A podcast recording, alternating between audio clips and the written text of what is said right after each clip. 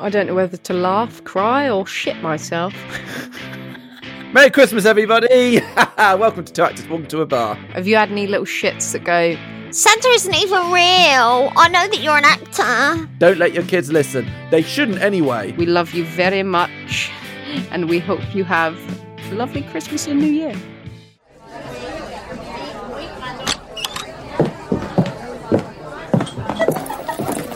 Right then, folks. All right, love. What will it be? How do you want to start this? Now there's a question. Maybe you should sing us a jingle. Sing you a jingle. Last time I started by screaming, "It's Christmas," into the microphone. But I've got a 12-hour shift tomorrow and I don't wanna bugger up my voice this early on. I bought these gifts for you, they're up in my bum. Soon as you said I was like, I know what you're going to do. You're going to do the thing from Family Guy, aren't you? Not that it's said like that at all. Can you do Peter Griffin's voice? I can do his laugh. Let me try it. Merry Christmas, everyone. Merry Christmas. Up your bum. Why are there so many? What's that other one? There's another one, isn't there? They weren't originally sung or recorded like that. Why not? They'd have made lots more sales, I'm sure. With references to the back passage. Oh, my God. Words. What are they? Words. It's not been that long, has it? When was November? It's been over a month, and we already don't know what we're doing. No, that's quite a worry, isn't it? Right, I've got a question for you. The question that everybody's waiting to hear. What are you drinking? I am drinking Lidl's finest Argus French lager. Well, you can tell he's left his day job, can't you? $1.99 for a full pack of tiny French beer bottles. Oh, is it nice? Oh, nice bit of ASMR there. It's all right, yeah. I mean, I didn't want to drink anything too, heavy because I have to be up at the time of recording. I have to be up at the abominably early, the arse crack of dawn. Maybe even before then, probably the sun. There's no sun when I'm driving up the M3. But yeah, I've got to be up at 5:30 latest tomorrow. Ooh, ooh! And what are you drinking? I've just popped a bottle of Moët. No, I'm joking.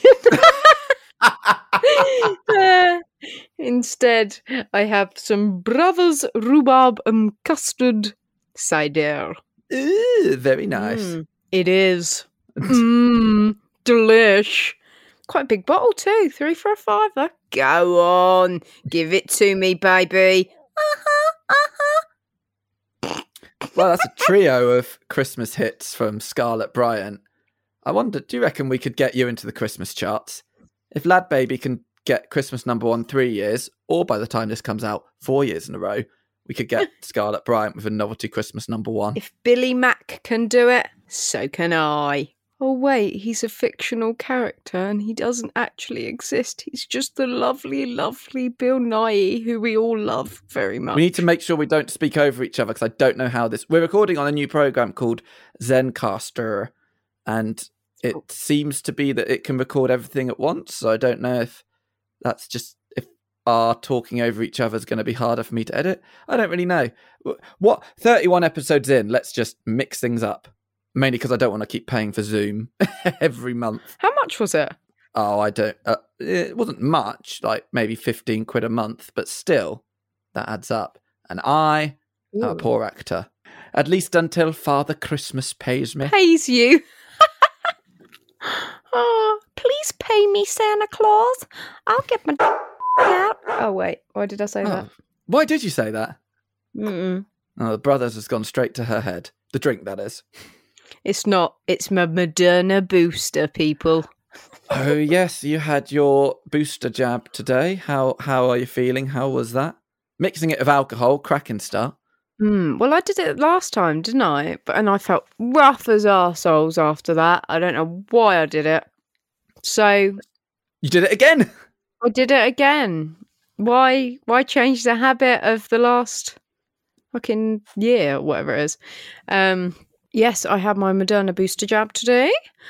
It was very straightforward, and hopefully it'll mean I have less likelihood of dying or killing any of my loved ones for Christmas. Hooray! 'Tis the season to be jolly. To be jolly, because you're on the better side of Omicron. Or otherwise known as the anagram of no crimbo.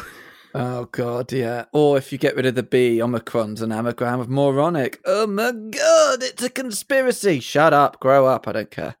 Yeah, be moronic. So at the time of recording, Boris Johnson did a big old announcement and said, hey, we're going to bloody get everyone booster jabbed up by the end of this year or by the end of January.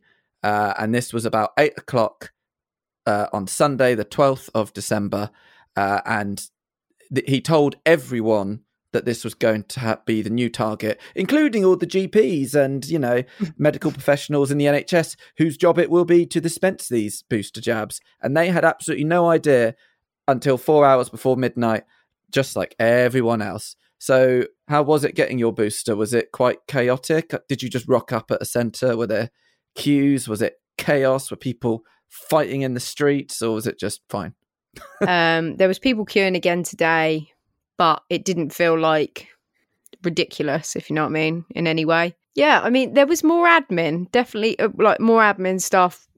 Not necessarily, I didn't notice, I couldn't say I noticed more people jabbing individuals, but when you go in and have your assessment, and they basically give you like the chance to ask any questions and stuff like that, there was like two lots of staff but per assessment bay, which it wasn't like that before.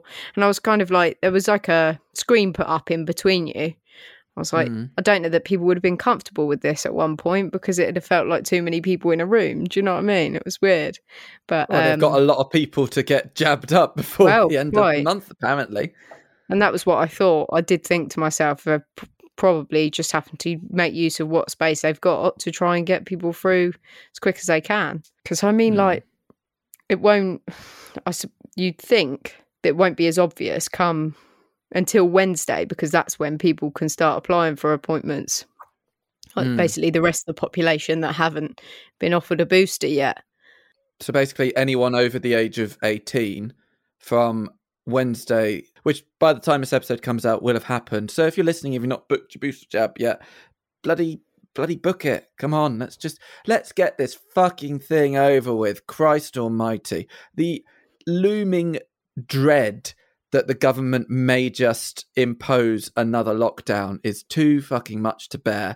And, well, for starters, if they did, no one would listen and no one would follow what the fucking government say after the whole debacle of, you know, them having a load of Christmas parties last year, whilst none of us were seeing our families and stuff like that. But it's fine, because this country are so fucking stupid. They will vote this stupid government in again whenever the next election is. Merry Christmas, everybody!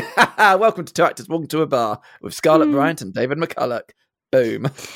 I had a conversation with somebody the other day that said that they know someone who won't have Boris's name used in their house. Like he's either known as Johnson, because this individual feels that using the name Boris is what makes him Boris, silly fucker that everybody goes, oh, it's only Boris, and laughs at and like takes pity on. I don't know, but people, it's almost like using the name Boris is some sort of term of endearment.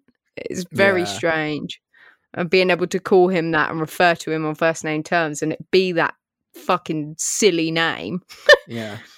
No offense to any of you that chose to call your kids Boris. More for you. You won't want to know. That makes total sense, actually, because like, oh, you know, Boris, my mate Boris. Oh, Boris, he's just a little funny clown and stuff.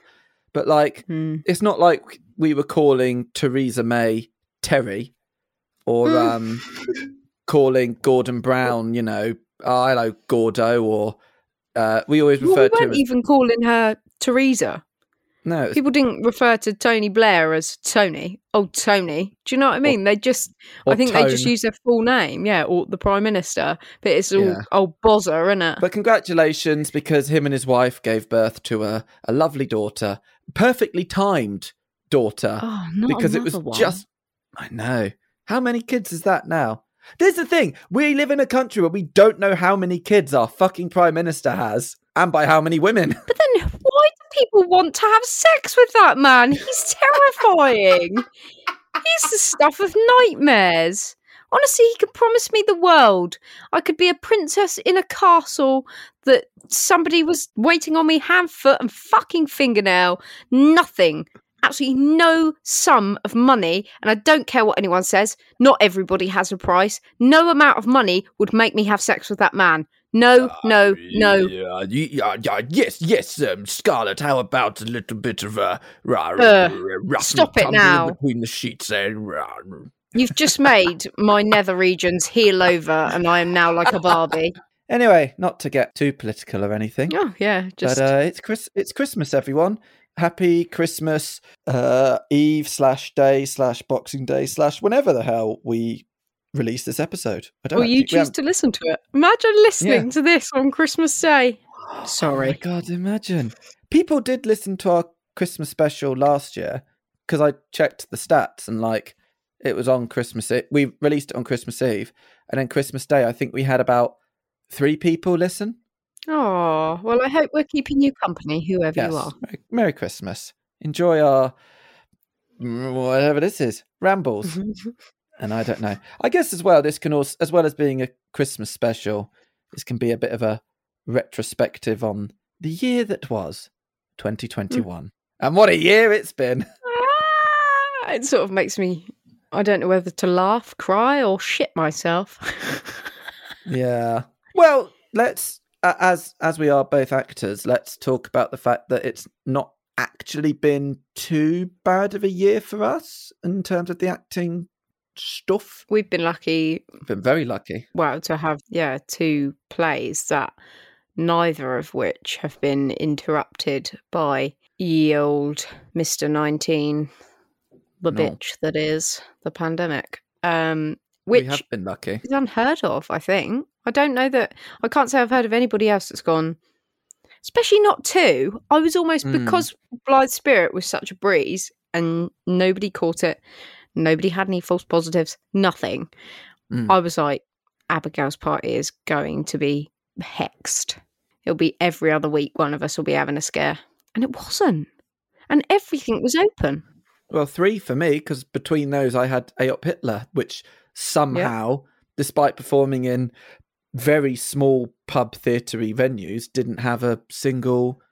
COVID scare or case or anything. Thank Christ. The only thing is, I mean, obviously you had a couple of bigger gaps in between, like 2 or 3 shows of a weekend or something. So if you want to get COVID, now's the time, because we've got just under 2 weeks till the next show. So get it right now and then recover and be all good. But no one did, which was great. I think going solidly from early October right through until last week. So that was the 5th of December. We wrapped things up for Abigail's Party. And we weren't even all local. It couldn't have been said that we were all living in the same town, even in the same county. This time round with Blithe Spirit, I know obviously you would have encountered that for Ayop as well, but Blithe Spirit, nobody had any small children to speak of, children at school. So you just had to take your chances and just hope for the best. And we were very lucky. We were indeed. Let's get away from COVID, because it's just kind of come back, hasn't it? And it's like, fuck off. We hoped by the end of 2020 that would be it. And then it kept going through 2021. And now we're reaching the end. And it's like, can it be done by 2022? Maybe. Who knows? Could it just be that this whole construct of a year, that things won't miraculously change on the first day of January in a new year? But maybe they will. Who knows? New year, new me. # bloody resolutions. I don't know. New year, no pandemic. Woo! Take me there. Take me to that place where this fucking thing doesn't exist anymore. And we can all just live life like it once was. I'll never take anything for granted ever again, I swear. I swear. Seriously now, I've had a fucking gutful. I swear I'll do anything. I'll even cut off my toes. I don't know why I chose to go that avenue, but there we are. If you want Scarlett's toes, email twoactorspodcast@outlook.com and she'll chop them off and send them over just for the guarantee that there'll be no more COVID in the world. Right then, mate. After the same again. But yes, on to trying to keep on a positive track as best as we can. Let's try not to mention the bloody... Let's replace the C word, COVID, with the C word, Christmas, and not the C word that my mum doesn't like. Hello, mum, I promise I won't say the C word. So, have you ever had a Christmas jumper? I do have a Christmas jumper, but a lot of people, when they see me wear it, are like, that's not a real Christmas jumper. I'm like, it is. It is. It's a lovely blue, white jumper. There's snow, like little dots of white on it representing snow, and there's reindeer on it, and it's lovely, and it's a bit more subtle compared to your garish big ass trees or, you know, ones that light up and stuff, and it's nice. It's sophisticated, but a lot of people are like, you know, that's not real jumper. It's like, oh, shut up. Don't know why that person's northern, it was having a go at me, but yeah. But I will be wearing it because on Christmas Day. Everybody that's ever moaned about your Christmas jumper goes, oh, you know. Oh, you know. What about you? You're a liar. Do you have a Christmas jumper? I hadn't ever owned one. The box office were very encouraging that I should get one for work. The Christmas jumper I bought was a Disney one, and it's nice. Very sweet. It's like a sweatshirt material, very soft inside, so it's not really like a knitted jumper as such, but it is a sweatshirt with a printed thing of like Mickey, Minnie, Goofy, Pluto, Daisy, Donald. It's got them all on, and they're in a big Christmas wreath, and it's really cute, and I love it because it matches Bowman's, so we can be cute together, because I can be when I try hard. But yeah, I sort of thought that's pretty mad, isn't it, getting to the ripe old age of 23 and never having owned a Christmas jumper. Ripe old age. Don't think there's really... Like, it makes me sad that you can't wear it the rest of the year. And I'm like, then I don't want to spend money on it. You can only wear it one time a year. It lasts longer. So the Christmas jumper I've had, I swear I've had it for, I don't know, maybe a decade? I don't know. And that sounds old, that's true. But because I only wear it, you know, certain, like one, not even that, less than a month a year. Because once Christmas Day is done, I'm like, well, it feels weird wearing a Christmas jumper now. So I will just pop it back in the wardrobe. Well, I'll put it in the washing machine first. I don't just goodness. A musky old jumper. So I guess is it quite festive for you at the moment because you're working at a theatre and it's panto season. Mm. Oh no, it isn't. Oh yes, it is. Ha ha ha. And if you're an international listener and doesn't know what a panto is, listen to our festive special last year of Emily Slade where we got down deep into the meaning of what a panto is, I think. I can't remember, it was a year ago. But we spoke about pantos then and what they are. It is very festive, yes. One of my co-workers turned up the other day and she looked like she was virtually dressed as an elf, which nice. You're surrounded by on the daily at Lapland. So, yes. Take it away, big boy. I started pretty much a few days after we finished Abigail's Party, I started working at Lapland UK. I got hired as a swing, which basically means I rock up. Sorry. Oh, come on, Scarlett. not a swinger, a swing. Come on. This is wholesome family fun. Lapland UK. Oh, dearie me. Too far, but then that's not so unusual. I'm basically hired as a swing, so I rock up for a 7 a.m. start. Yes, really. And then basically I'm there to cover any breaks or any absences or stuff like that for any of the male parts. And so far I've been covering the role of Travel Master Elf. Well, do you know much about what Lapland UK is... I've seen it on the news. Yeah. Say no so I can explain it to the boys and girls at home. No.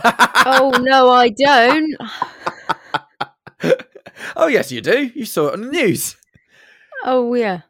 So basically, like, families go in and it's an immersive experience, and like they walk. It's the actual like design of it and layout and all the like sets and stuff are phenomenal. It looks amazing. It genuinely feels like you're going through an enchanted forest and going through to this winter wonderland. It's insane. It's absolutely beautiful.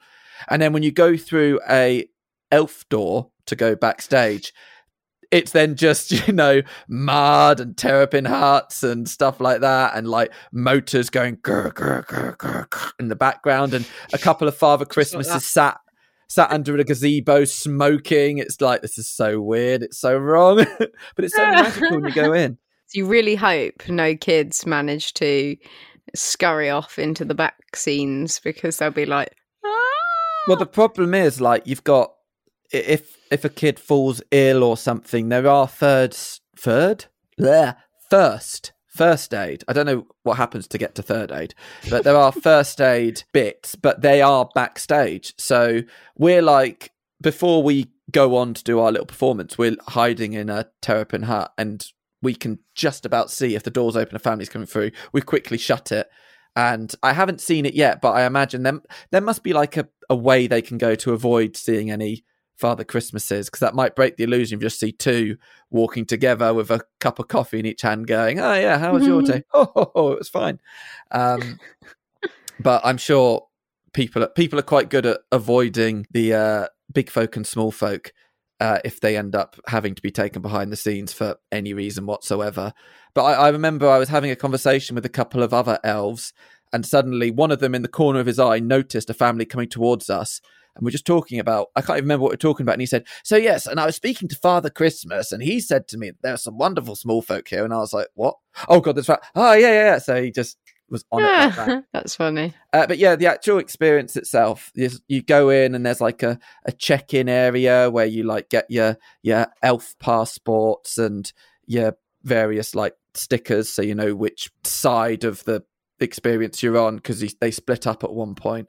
And there's a check-in area, and you've got the travel master elf and porter elf and two other elves called Plume and Jingle, and that's what I've been doing mostly, where they have a few like exposition-y bits where they introduce people to the world and tell them where they'll be going and what they'll be doing and stuff like that. And then we open up these doors that lead them through to the enchanted forest, and it's like these, we call them secret magical pathways, and there's all these lights and branches and snow and everything. And they go into this amazing bit, which is like this enchanted forest with this giant tree in the middle, and there's like music and everything. And then elves just appearing from backstage, but to them, it's like they're appearing from the forest. And then there's the toy factory they go to. And to get there, they go through like, you know, snowy pathways, and there's elf houses and everything. And it is absolutely incredible. Basically, in each section, they sit down and they watch a little performance. And like when they get to the toy factory, they help build a toy. When they get to Mother Christmas's kitchen, they ice some gingerbread and stuff like that.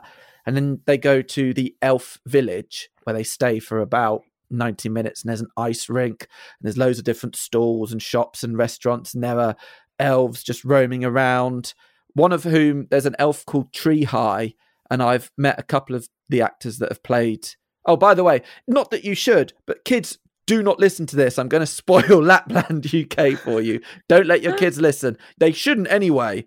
We swear in this, and we drink. That's bad, kids. Don't do that, or Father Christmas will put you on the naughty list. But yeah, one of the elves, Tree High, and it's someone on stilts. But like the costume, it looks so good. I actually thought, bloody hell, that woman's tall. Oh no, she must be on stilts. But it is amazing. And then they stay in the village for a bit, and then they go through and they meet huskies and reindeer, and then they go, and it all culminates in meeting the man himself, Father Christmas. Oh, so I didn't realise it was like a guided tour. I sort of thought that you could go where you wanted, when you wanted. No, it's kind of like, it's like this immersive experience. You go on this tour and you get taken to Lapland, and you see various things along the way and meet all these different elves. And like, for instance, in the bit that I've been doing as the travel master elf, we've got like a suitcase and we give one to each group. There's a reindeer group and a husky group. And we give a case to one of the families and say, oh, that silly elf Conker left this behind. Could you take this to the toy factory for us? And then when they go to the toy factory, part of it's like, oh, no, Conker, you left your case behind. Has anyone seen it in the forest? Mm-hmm. And the kids are like, yeah, we've got it. And it's kind of adding to that, really. Mm. It's a very well-oiled machine, the whole thing. And like, you know, the way it's been scripted and stuff like that. But it's fucking exhausting. Yeah, we do there's how many a day are there? If I'm working full time as one of the elves, I will do 16 performances and I get 2-hour-long breaks where there are 2 more performances in them. So yeah, there's about 20 tours a day. So there's fucking thousands of kids and families coming through Lapland each day, and they're paying a lot of money to go. Like, good God. It's very expensive. Oh, well, I'm sure it's only, enhancing the magic for the kids. If they still believe. Have you had any little shits that go, Santa isn't even real. I know that you're an actor. I've not had that. I don't spend enough time in close proximity with children. But I have... You? You know, because families go, and I have seen a couple of kids who are clearly either, you know, on the threshold a bit, or maybe they don't believe, but they're with their younger kids who do. Mm. And so when you're, you know, leading them off into the Enchanted Forest and you're giving them an elf wave where you put your thumb on your nose and you wave your fingers like this and you're like, let's see those elf waves, everyone. And you just see the slightly older kids that are probably about maybe 10, 11 years old, and they're just looking at you like, fucking, they look like they want to they want to lamp you. It's hilarious. That's very funny. I can remember as a kid just going to a Santa's grotto thing that my grandma had taken me to, and there was, as I was coming out after having seen Father Christmas, the kid that had obviously had been in the queue before me, in front of me, so had already had their chance, was coming back in the exit, waving this present, going, this wasn't what I asked for, this wasn't even on my list, and Santa's given me this. I'm going back in there, I'm going to say to him, do you even know who I am? Because I've not asked for this. Oh my God. I can just remember holding my grandma's hand as I was leaving, and she's just sort of leant down to me and was like, he'll be on the naughty list, little brat. But it's true, isn't it? I mean, there is part of that it's about the experience and why. I in my head, I had already made sense for myself. Why would you get a present from Father Christmas that was what you'd asked for Christmas? Because this wasn't Christmas, not yet. It was in the lead up to the festivities. So that was me convincing myself that he was still real, even though I was getting something I hadn't actually asked for. Yeah. But then there's a lot of things that I would say, and sorry to be pessimist Scarlett, but that's me. I think there's a lot of things now that parents sort of set themselves up for that weren't around when we were kids, like that naughty elf. There's some other stuff as well. Is it Elf on the Shelf? Yeah. Is that it? Yeah, and they do bad things and stuff, and it all looks very funny to a complete outsider like me when they publish it all over your social medias. One woman had done, she'd obviously used Nutella, but she'd wiped Nutella on tissue paper and had spread it all around the bathroom, and then the naughty elf was there with his little pants down and naughty elf's pooing all over the toilet. Oh dear, that I don't like. Oh dear, the naughty elf has shat himself in the bath. Another realm for your love. But then there's other things as well, people fit stuff I mean, this is kind of crafty, but they'll put like a little Santa's spy camera, like, I don't know, somehow sticky foam, sticky adhesive thing to their ceiling. And they're like, be careful because he's watching. See, when I was a kid, I was just told that Father Christmas was always watching. Yeah, he didn't need a fucking webcam. Need a webcam. Imagine how many bloody screens he's got in like the North Pole. Like, oh, hang on a sec. Timmy and fucking Bracknell's being bad. Wait a second. Oh my God, it's Louis in bloody Cornwall. What? I just thought it's part of the magic of it. Oh, he's magical enough that he can just see you and knows if you've been bad. Yeah, he senses it that you've been bad. Yeah, and you'll get coal in your stocking rather than anything fun. Although apparently coal. In Spain, that's not a bad thing, having coal at really? Christmas. Yes. That's and I found this out from name drop Chris Hemsworth's wife, Elsa, who I clang, and Chris Hemsworth's kids. Because one thing as well at Lapland is that we do get VIPs. In my role as Travel Master Elf, there's like a little VIP section. So they will come and watch your little performance, but we go in character to personally give the VIPs their passports, their stickers, a case from that elf Conker, and their jingle money to spend in the village and stuff like that. And so they don't have to slum it with the normal people. Well, they do have to, actually. They do slum it with the normal people, but they go through their own secret pathways so they don't get harassed, essentially. Right, because this whole thing it's for the kids. It's not for people to start taking selfies with celebrities. So they get their own little private bit, and then they'll come out and watch the performance. But no one notices the celebs are there because they should hopefully be too busy watching the stuff that's happening on stage. And they'll get their own private booth in the restaurant in the village and stuff like that. And apparently. Because Hannah, my girlfriend, she's also working at Lapland and she's currently working as a magic elf who brings the families to Father Christmas and is there with them. Apparently there is a very special VIP Father Christmas who is just there for VIPs, which is either celebrities or it's people that pay for the VIP experience. If it's expensive before the VIP, I dread to think what you pay once you want the full experience. So celebs don't actually... I thought celebs paid for it, but they don't. Basically, they ask to come like via their agents or something, and they get invited by the organisers. So they get to do this whole thing for free, which is holy shit amazing. Well, I think they have to pay for like food and drinks and stuff at the bar and whatnot. But the whole experience they get for free. But of course, the caveat is... that they are then expected to promote Lapland UK on their social media platforms.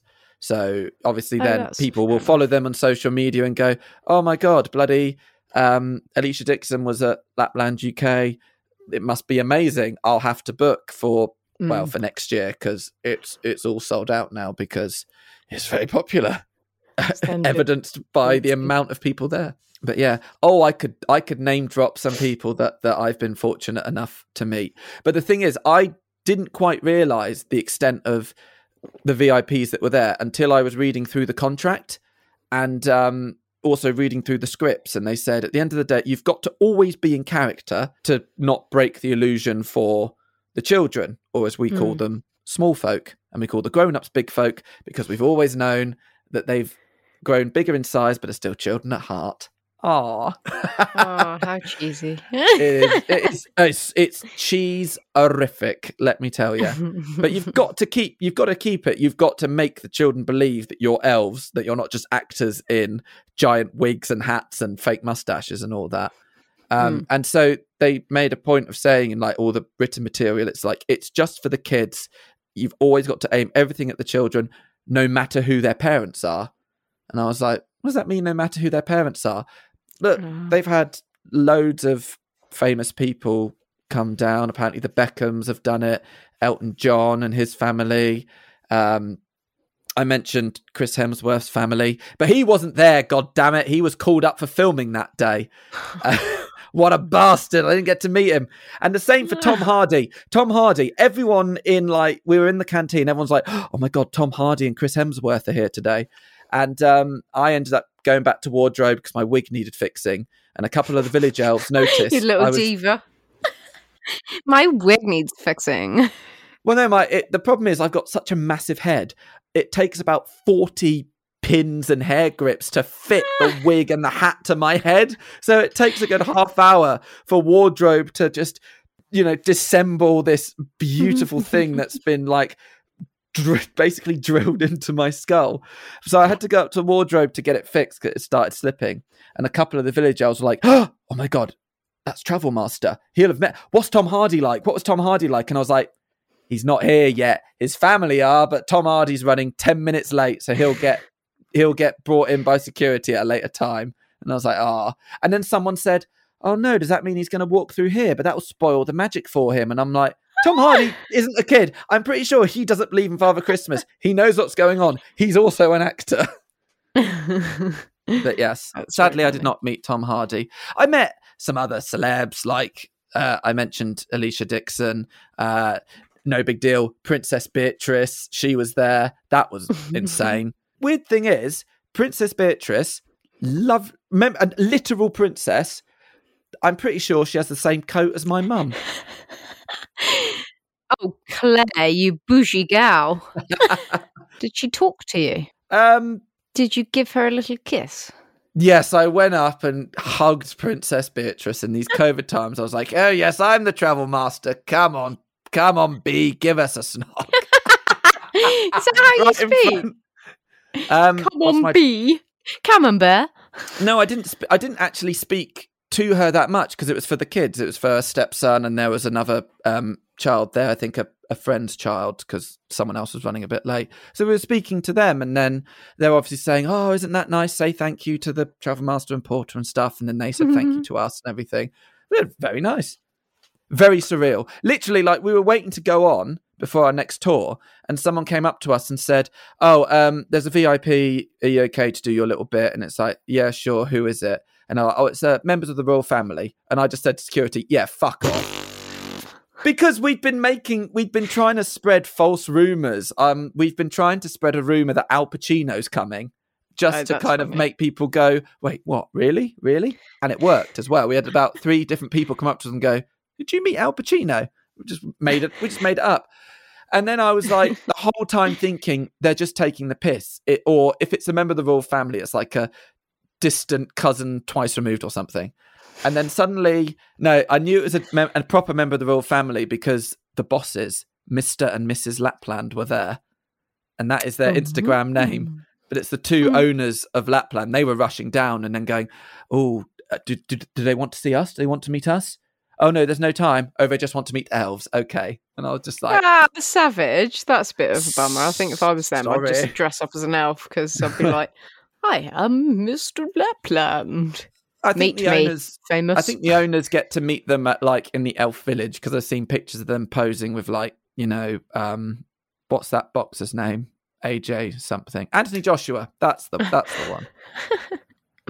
I don't know much about sport.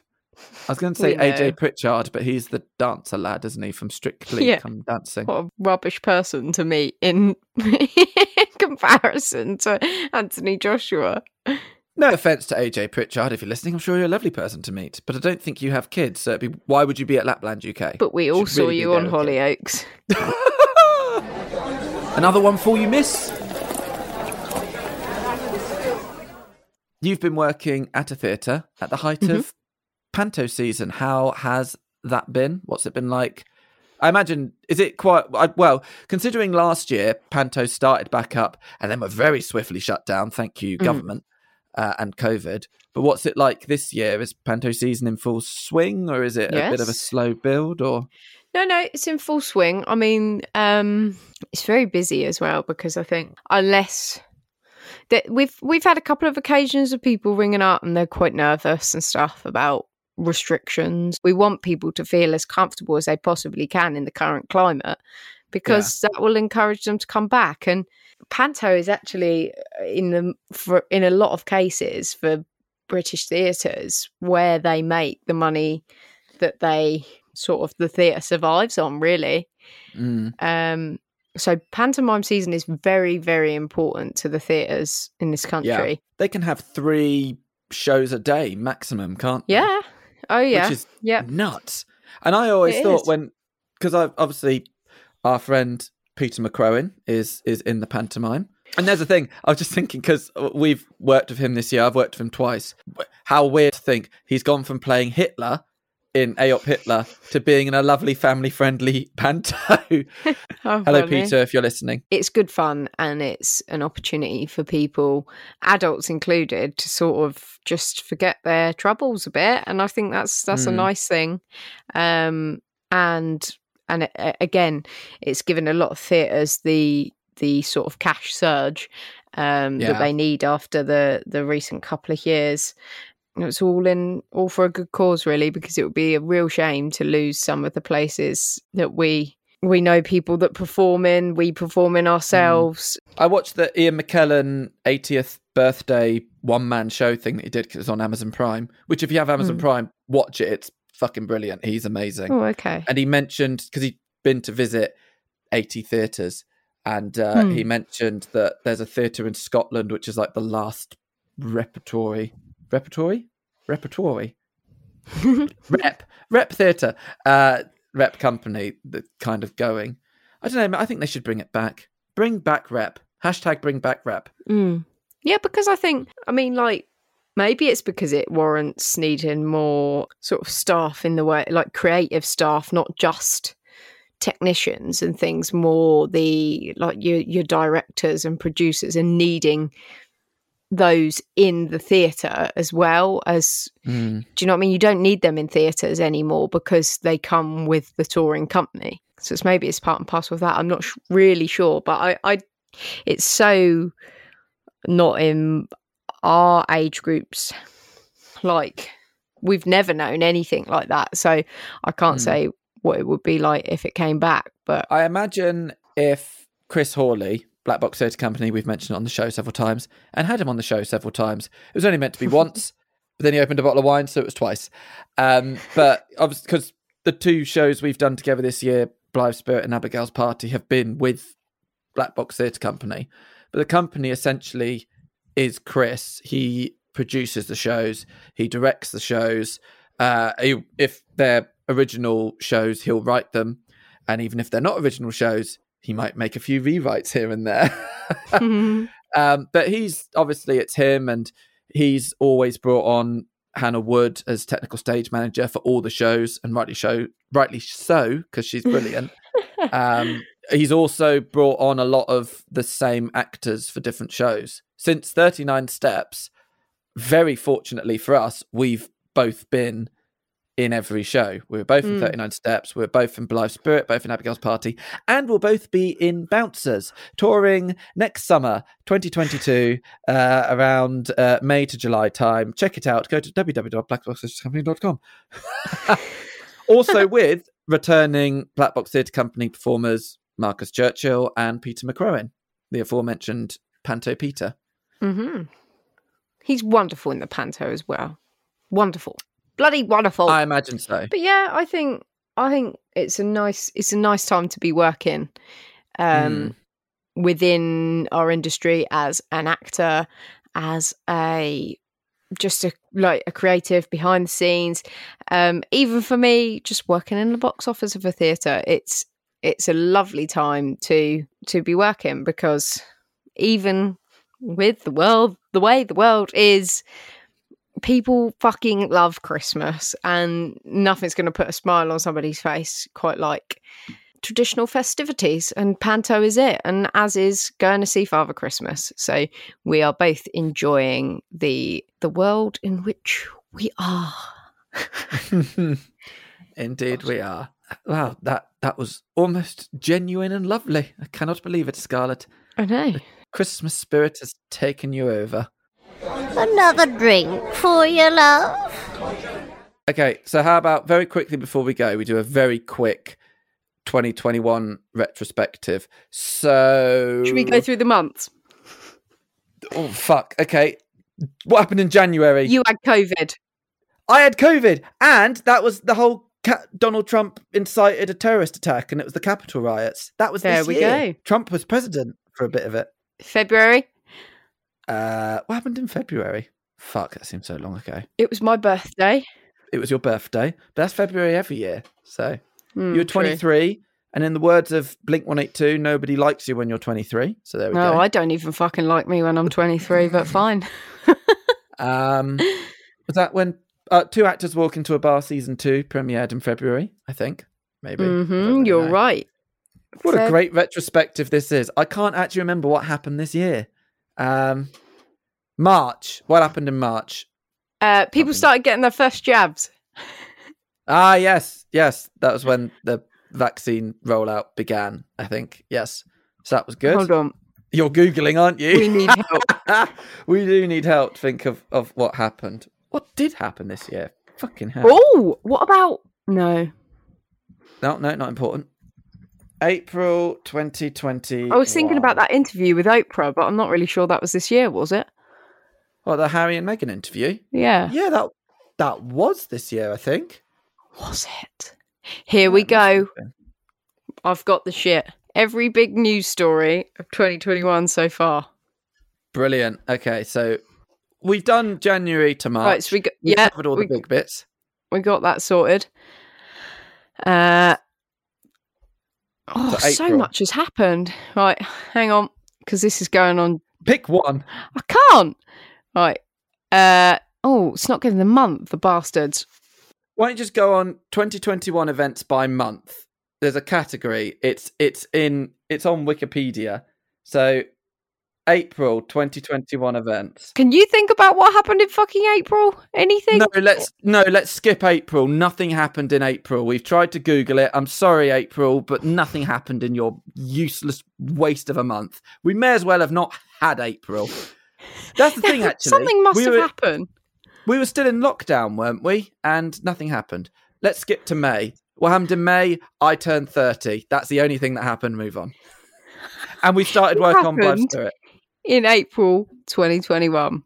Nothing. We've skipped it. We've skipped April. Historic nothing event. Happened. Stop it, you little bitch. We need to find out what it was.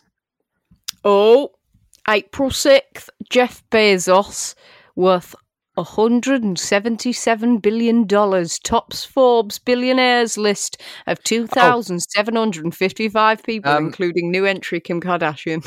yeah, Scarlett, we did miss something quite big that happened in April. It was the death and funeral of Prince Philip, the Duke of Edinburgh. That was quite a big thing that happened in April. Oh dear. April. God, it was so sunny. Very sunny for April. Oh, it was so sunny. I just thought Prince Philip died in April, like, very sunny. What, are you expecting it to be pouring down with rain because the Queen's husband died? God, can I keep this in? I will, fuck it. Anthony Hopkins won a BAFTA that was very, very controversial to some. Why was it yeah, it was controversial because Chadwick Boseman didn't win. It the BAFTA or was it the Oscar? Yeah. Both. So everyone thought Chadwick Boseman was a shoo-in to win Best Actor posthumously for Ma Rainey's Black Bottom, and he won at the Golden Globes, and everyone thought he'd win at the BAFTAs, but he didn't. He lost to Anthony Hopkins. And then at the Oscars, which took place a few months later, or maybe the same month. No, it didn't take place the same month. But the Oscars a few months later, they changed the order of the Oscars. So usually it ends on Best Picture and then it finishes. But this time around, they changed it so that Best Picture was the third to last award. Then it was Best Actress. And then the final award was going to be Best Actor. And everyone assumed, it's because the award's going to go to Chadwick Boseman and they're going to end the Oscars as like a tribute and a celebration to him. And then what happened is that Joaquin Phoenix came out and announced the winner was Anthony Hopkins. Anthony Hopkins was not there. He's an old man. He was in bed. He was tucked up in bed asleep because he didn't think he was going to win either. And he ended up winning the Oscar. And the Oscars just kind of ended a bit like, oh, shit. While we're on the subject of, because we mentioned about the BAFTAs and Oscars, what have been your favourite films this year? I'm aware at the time of recording there were still many films to come out, but so far, what are your favourite films? I only saw one film in cinema, and I did love it. And I think admittedly, I've not seen Bond. I still need to see that. There's lots I still need to see, but I totally raved the Aretha Franklin. I don't know whose teeth they are, but who put them in my mouth. I really liked the only film I saw in cinema, which was Respect with Jennifer Hudson in.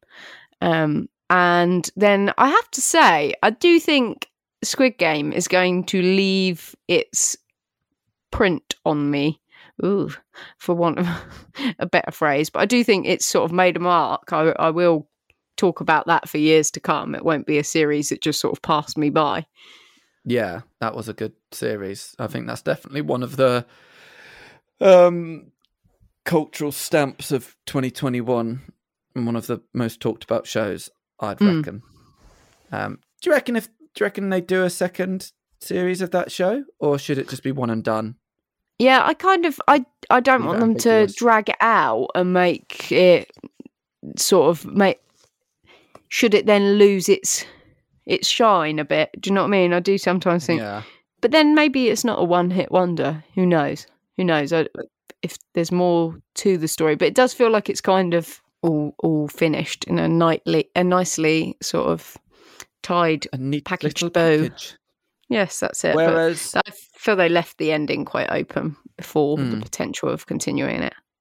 Whereas something that should have probably been one and done, Tiger King, the second series of that came out this year to pretty much zero fanfare, really. It was just a bit, okay.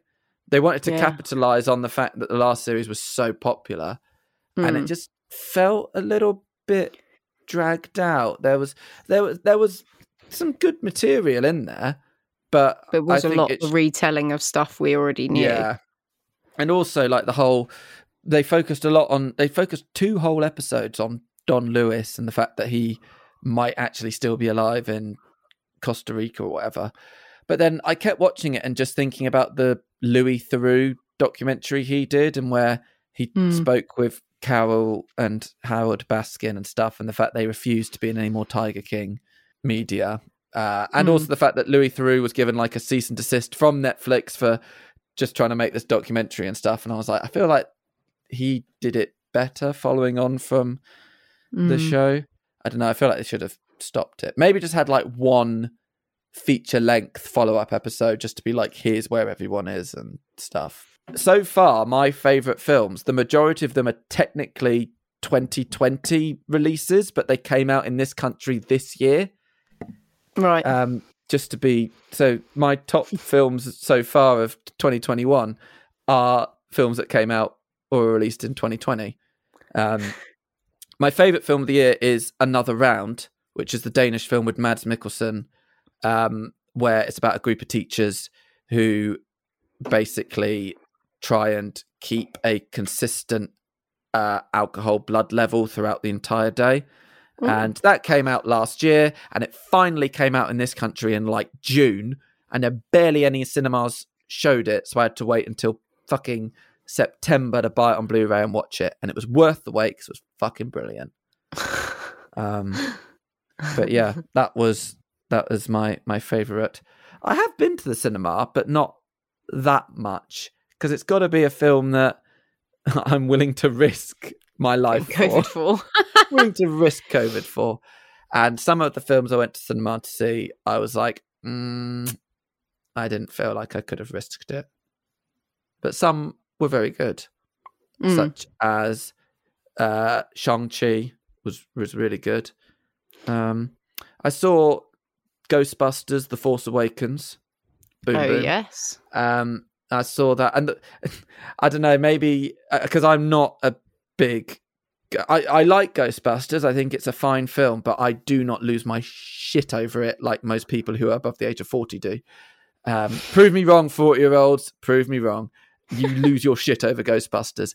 And literally, whenever there was something in Ghostbusters Afterlife that called back to the first film, and that was about like 80% of it, you could just hear people go, oh my God, it's the bloody thing. Oh my God, the book's in a pile. It's the fucking proton photon thing. Oh my God. I don't know. It was pretty much, the plot was essentially, it was fan service and retelling the same plot, but it was fine. I enjoyed it. That's right. For what it was. For what it was, yeah.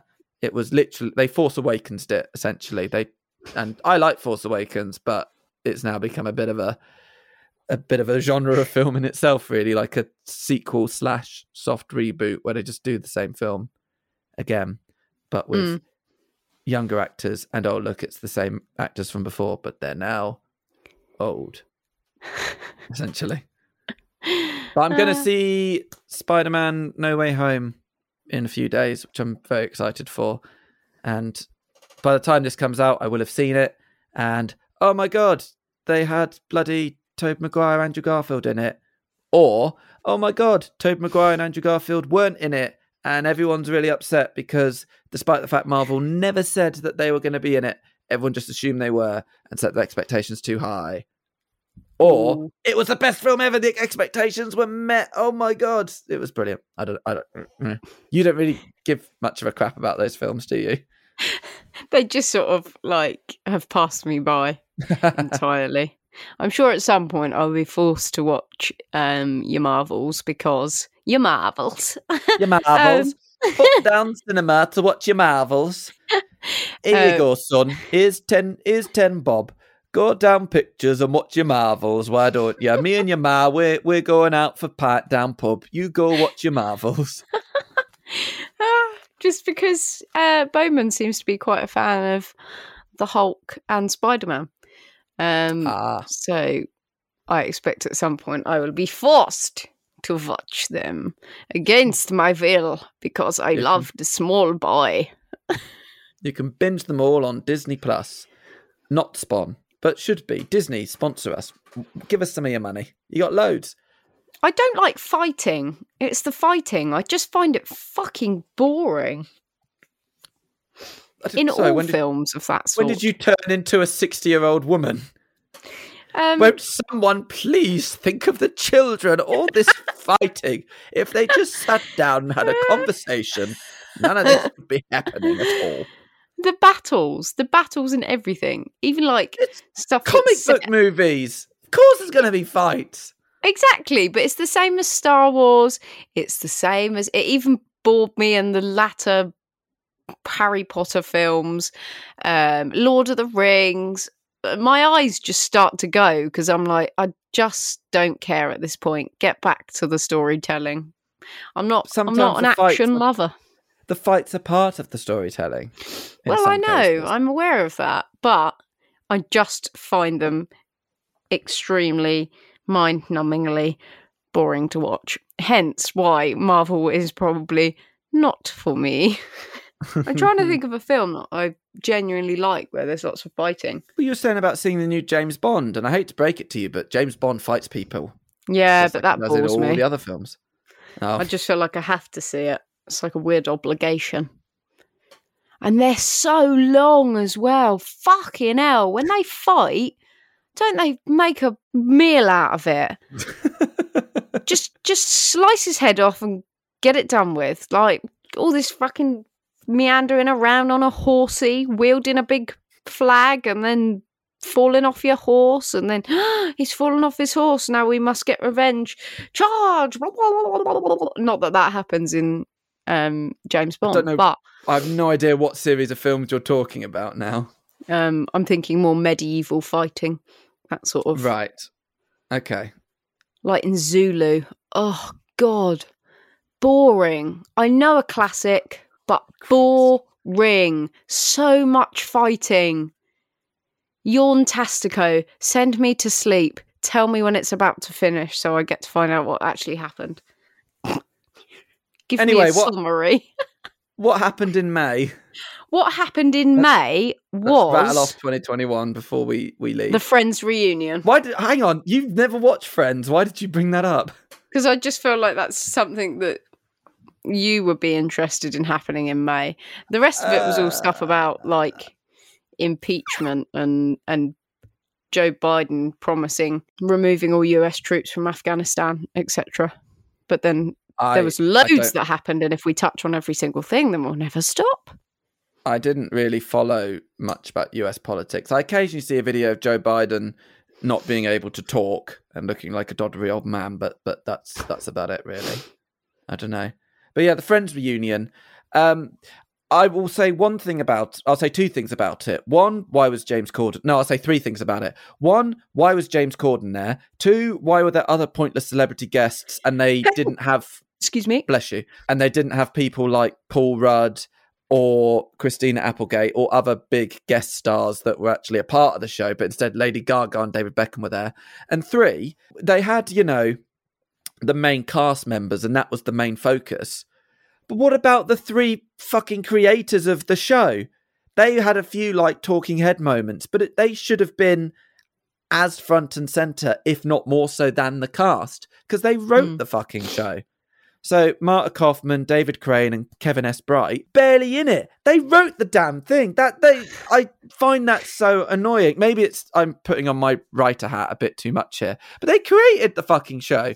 The cast would be nothing were it not for them. So why were they not hanging out on set, playing all the shit games and stuff? I know it's because they're not the familiar faces and stuff. But part of me was like, it should have been them on stage with the cast and just that. We didn't need the interview outside the fountain with James Corden, who has nothing to do with Friends. Why is he in everything? Why is he just in every... He's going to be in the Wicked musical. Sorry, everyone. He's going to be in there because Hollywood knows how much of a joke it is to put him in every single musical. He will be guaranteed. He'll be the fucking wizard. I've never seen Wicked. So I don't know who's doing it.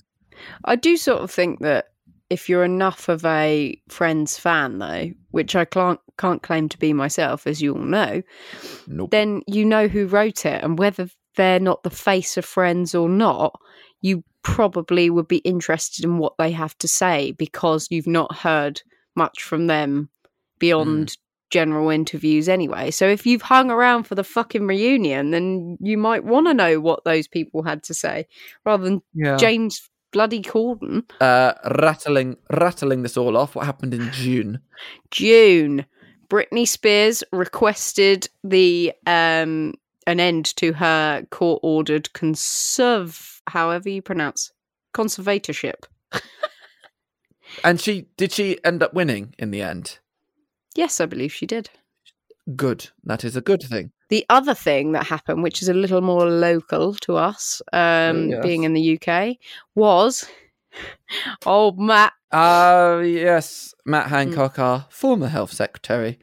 Yeah, it was leaked. He was kissing, you know. Kissing the lady. He got caught with his cock in his hand. Definitely didn't. But he was not social distancing, which was on top of the head of WHO, or WHO, however you know. Who? Ha ha ha! Confirmed that the Delta variant was the most transmissible to date. Hooray, to date. Now, is it Omicron? Has Omicron overtaken Delta? Oh, probably. Definitely intransmissible. Yeah, but yeah, the whole Matt Hancock thing. An example of government, basically one rule for us and none for them, essentially, as that was probably just the start of finding out. The government set all these rules out for us during COVID and then thought, fuck that. We're going to do what we want or who we want in Matt Hancock's case because he cheated on his wife. The slippery little bastard. What a prick. Also, did anyone see that footage? Oh, did anyone? Like, you're going to answer me. Did you see that footage on this morning of Philip Schofield asking him if because he's dyslexic was why he didn't understand the social distancing rules? Amazing. And with a completely straight face, I thought, that is very funny. And just seeing the worm that is Matt Hancock just trying to be like... No, that why would you? Why. And the thing is, the woman who he was having an affair with, She's like, what, married to a millionaire or something and everything. It's like, why would you go from, you know, and I think the millionaire was quite attractive as well. Why go from an attractive millionaire or maybe a billionaire, fuck knows, to Matt Hancock? What is wrong with you? What is wrong with you? If you're listening, email in. Let's rattle through. July. What happened in July? Was that the one we just did? No, yes. We're on July. So I'm go. The first Princess Diana's statue was unveiled on what would have been her 60th birthday. Didn't know that happened. Pope Francis undergoes surgery to remove part of his colon in Rome. When in Rome. Didn't know that happened. I didn't know that happened, but still, I thought it was funny enough to mention. Sorry. Hilarious. Francis. Sorry, Frankie, if you're listening. Frankie. Richard Branson flies to the edge of space on his Virgin Galactic rocket plane. Couldn't give two fucks about what these weird ass billionaires do flying into space. Fuck off. You've got enough money to save world hunger. But it's like, I'm going to space. I'm Richard Branson. Wankers. Total fucking wankers. We're jumping ahead a bit. When did William Shatner go to space? Oh, that was much more recent, wasn't it? That was only October. Okay, well, we'll say that when we hit October. What happened in August? I'm finding out for you. Just give me 2 seconds to scroll. August. I really can't remember. August wasn't that long ago, and I'm like, what the fuck happened in August? Not a fucking clue. Oh, that made me quite sad, so I'm going to... Tony Bennett celebrates his 95th birthday with Lady Gaga and the first of two farewell performances in New York City. 95? Fucking hell. Beyoncé becomes the first black woman and third person to wear the Tiffany diamond in an advertising campaign for the company alongside her husband, Jay-Z. Have you seen all that stuff about Beyoncé being a demon? Being a Satan worshipper, no less. What? Oh, I'll have to send you the videos I got in a right rabbit hole. I was just thinking, like, I might cut this bit about Beyonce. It sounds boring. And it's like, she's a demon worshipper. Yeah. There's some proper good old shit on the Tinterweb. I'll send you it over, big boy. Right, moving on. September. Do you remember the 21st night of September? September. Ayop Hitler, written by David McCulloch, premiered. Woo!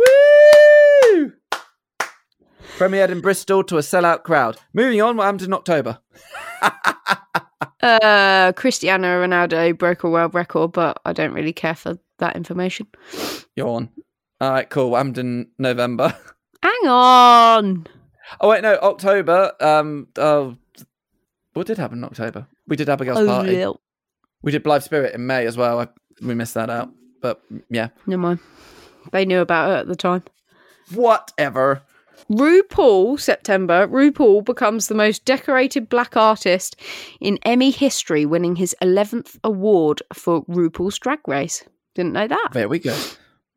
Wow. First edition of Mary Shelley's 1818 novel, Frankenstein, sells for $1.17 million, setting new world record for a printed work by a woman. Problem is, she's not going to get any of the money, though, is she? So, oh, no. Meh. Good old Chris Hemsworth's making a little buzz up here. Netflix says Shonda Rhimes' Bridgerton is the most watched series ever, with Extraction starring Chris Hemsworth. It's #1 film. But I haven't seen that. Okay. Have you seen that? I have seen that. And Extraction 2, I believe, is what Chris Hemsworth is currently filming and why he was unable to attend a tour of Lapland UK with his family. Because I Googled him when I heard apparently he was going to be coming to Lapland UK and be like, really? And I Googled and saw he was filming in Prague, Extraction 2. No Time to Die premiered at the end of September also. Finally. It was supposed to come out in like April 2020 and it's just been pushed back and back and back and back. Yeah, 18 months. Some people it was worth the wait and I thought it was all right. It wasn't. I feel like because we're in this bloody industry, we've got to be like, we can't outwardly say if we hate a film or not. Because some people are like, oh, you can't see you hate a film because what about all the people that work on it? And it's like, It's just my taste is different to what is presented on the screen. So there you go. I'm going to outwardly say I didn't get past more than 15 minutes of Nativity because it was giving me yawn vibes. Yawn vibes. October. William Shatner becomes the oldest person to reach space. There we go. I thought it was going to kill him. I thought he's in his 90s and he's going up to space. Hoping. I was like, no, I wasn't hoping. I just thought that's going to... A man in his 90s is being blasted off into space. That's going to... I thought, that's it. That's going to kill him. Mm. But I thought maybe that's what he wants. Like, what a way to go as Captain Kirk dies flying into space. Maybe just open the door and let him float off. But he came back and he was fine. Which I'm fine with. I should point out, I don't wish death on William Shatner. But what a cool way if he did die in space.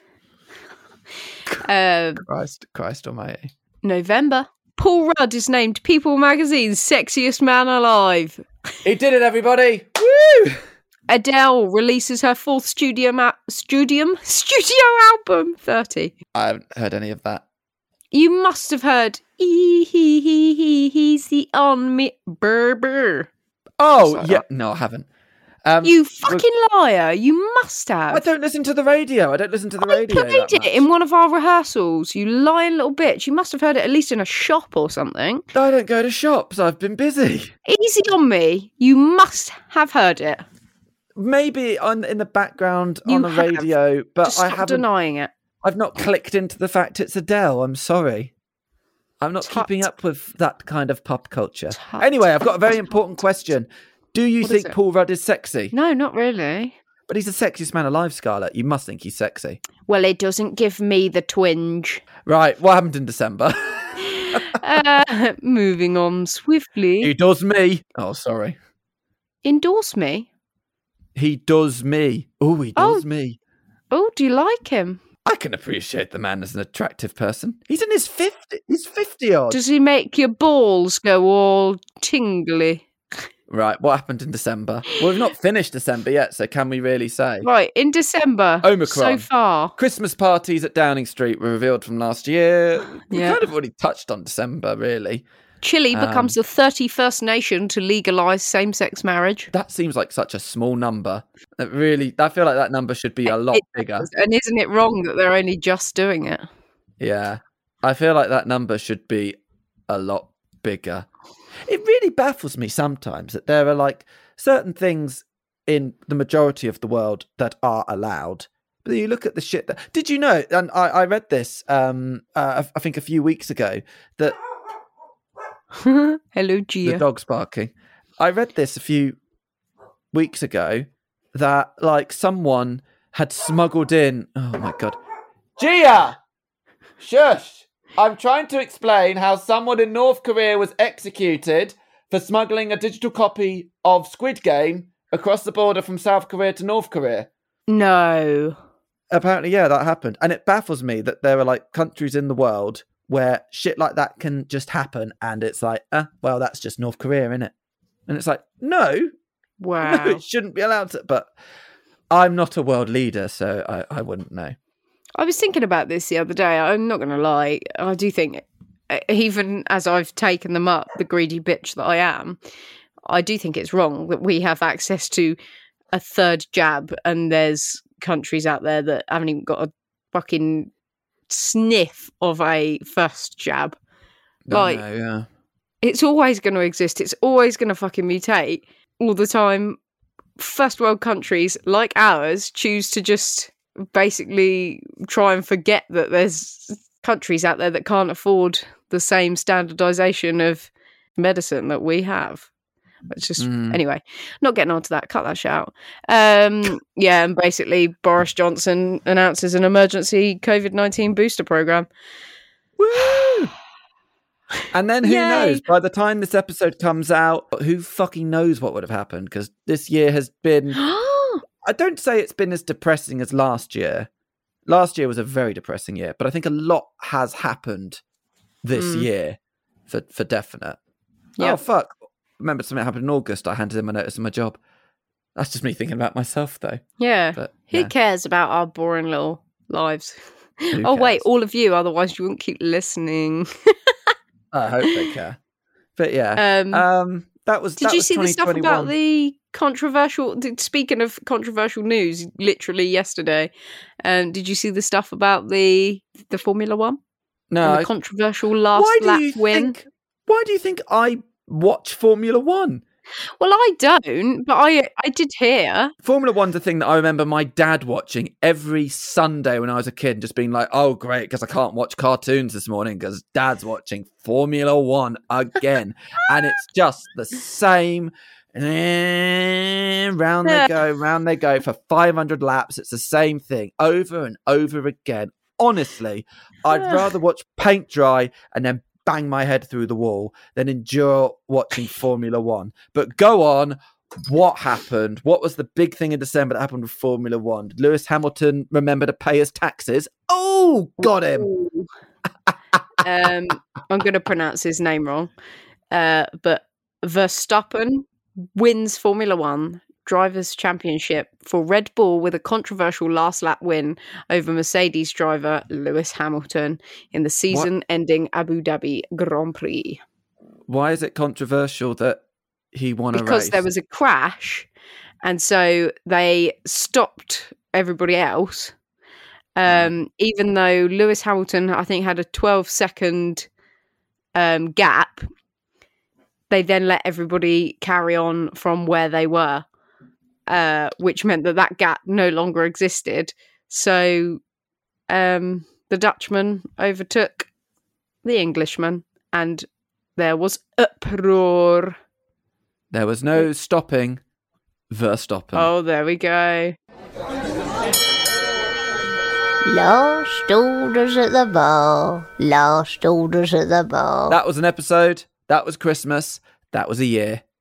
Merry, merry, merry, merry, merry Christmas to you all. All the tidings, all the festivities. I hope Boris doesn't take it from us all. We love you very much and we hope you have a lovely Christmas and New Year. Join us next year where we might actually have a plan for what we're going to do with this show. Who knows? Why? That would be boring. This is fun. Indeed. Flying by the seat of our pants on Santa's sleigh.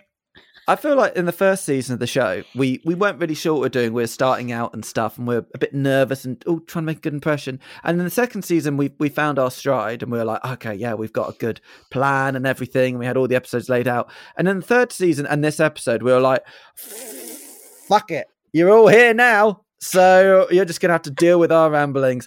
What the fourth season's going to be like, who knows? I blame it all on David's hard drive.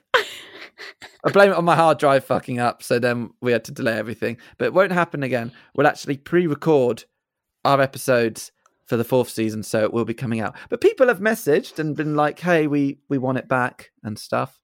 Oh, yeah, fuck, so that reminds me. We actually had an email in. Someone asked a question about this episode. I don't know if we have time to do it. Jeez. Oh, fuck. I'm going to get it up very quickly because I promised him to be like, oh, yeah, he sent it in November. This is from Mark Evans. Shout out to Mark Evans. He's 3-putt only on Twitter and he's been giving us loads of shout outs and support. He says, if you could invite anyone dead or living to your Christmas Day dinner, who would you invite and why? I wouldn't invite anyone dead because the smell might put people off their dinner. But if I could invite anyone alive, fuck, I don't know. We're trying to wrap this episode up. I'd invite Scarlett. Because it would be fun. Oh, you're lovely. I wouldn't invite you. Your jaw clicks very loudly when you eat. Fuck you. I retract my invite. Marvin Gaye. Because he would sing nice Christmas songs to me. I could sing nice Christmas songs to you with my clicky jaw. Actually, no, fuck it. I'm not going to. I retract my invite. David, I've heard you sing, "You're welcome." And it was all right. I'll invite Bill Nighy as my alive Christmas dinner guest. And I will get him to just sing "Christmas is All Around" over and over again. Because he will be my prisoner. I can get him to do what I like. That sounds wrong. Don't. Bill, if you're listening, which you're not, I won't. We would have a lovely time. I would not get you to sing. Also, I'm genuinely a huge fan of Bill Nighy, so yeah, he's one of my favourite actors. So come on round 50. I said too much. Yeah, I'm bleeping that. Don't just say my address on a podcast that goes out to 50. Fuck me. I've just bleep it once. I'm going to bleep everything you say. Beep. Put in a bleep. I'll put it in myself. I'll do it in post-production. Beep. Stop talking. Stop Beep. Talking. Beep. Right. Bye, everyone. Bye. Merry Christmas. Happy New Year. Here's hoping 2022 is better than 2021, which we all hope to be better than 2020, which was a lot worse than 2019. Let's go back to being 2019 again. Then I can not be 30. Jingle your tits. Bye. Fuck. Are we ending on that? Yeah. Great. Yes, we are. Bye, everyone. Bye. What you still doing here? Go on. Sling your hook. See you later, Davey boy. See you later, Scarlotta. We'd like to give a massive thanks to Rotaries for our soundtrack and to Megan Siggers for our artwork. And an even bigger thanks to all of you choosing to listen to us waffle on. Find us on all social media platforms and make sure to subscribe to us because we're actors. We need validation.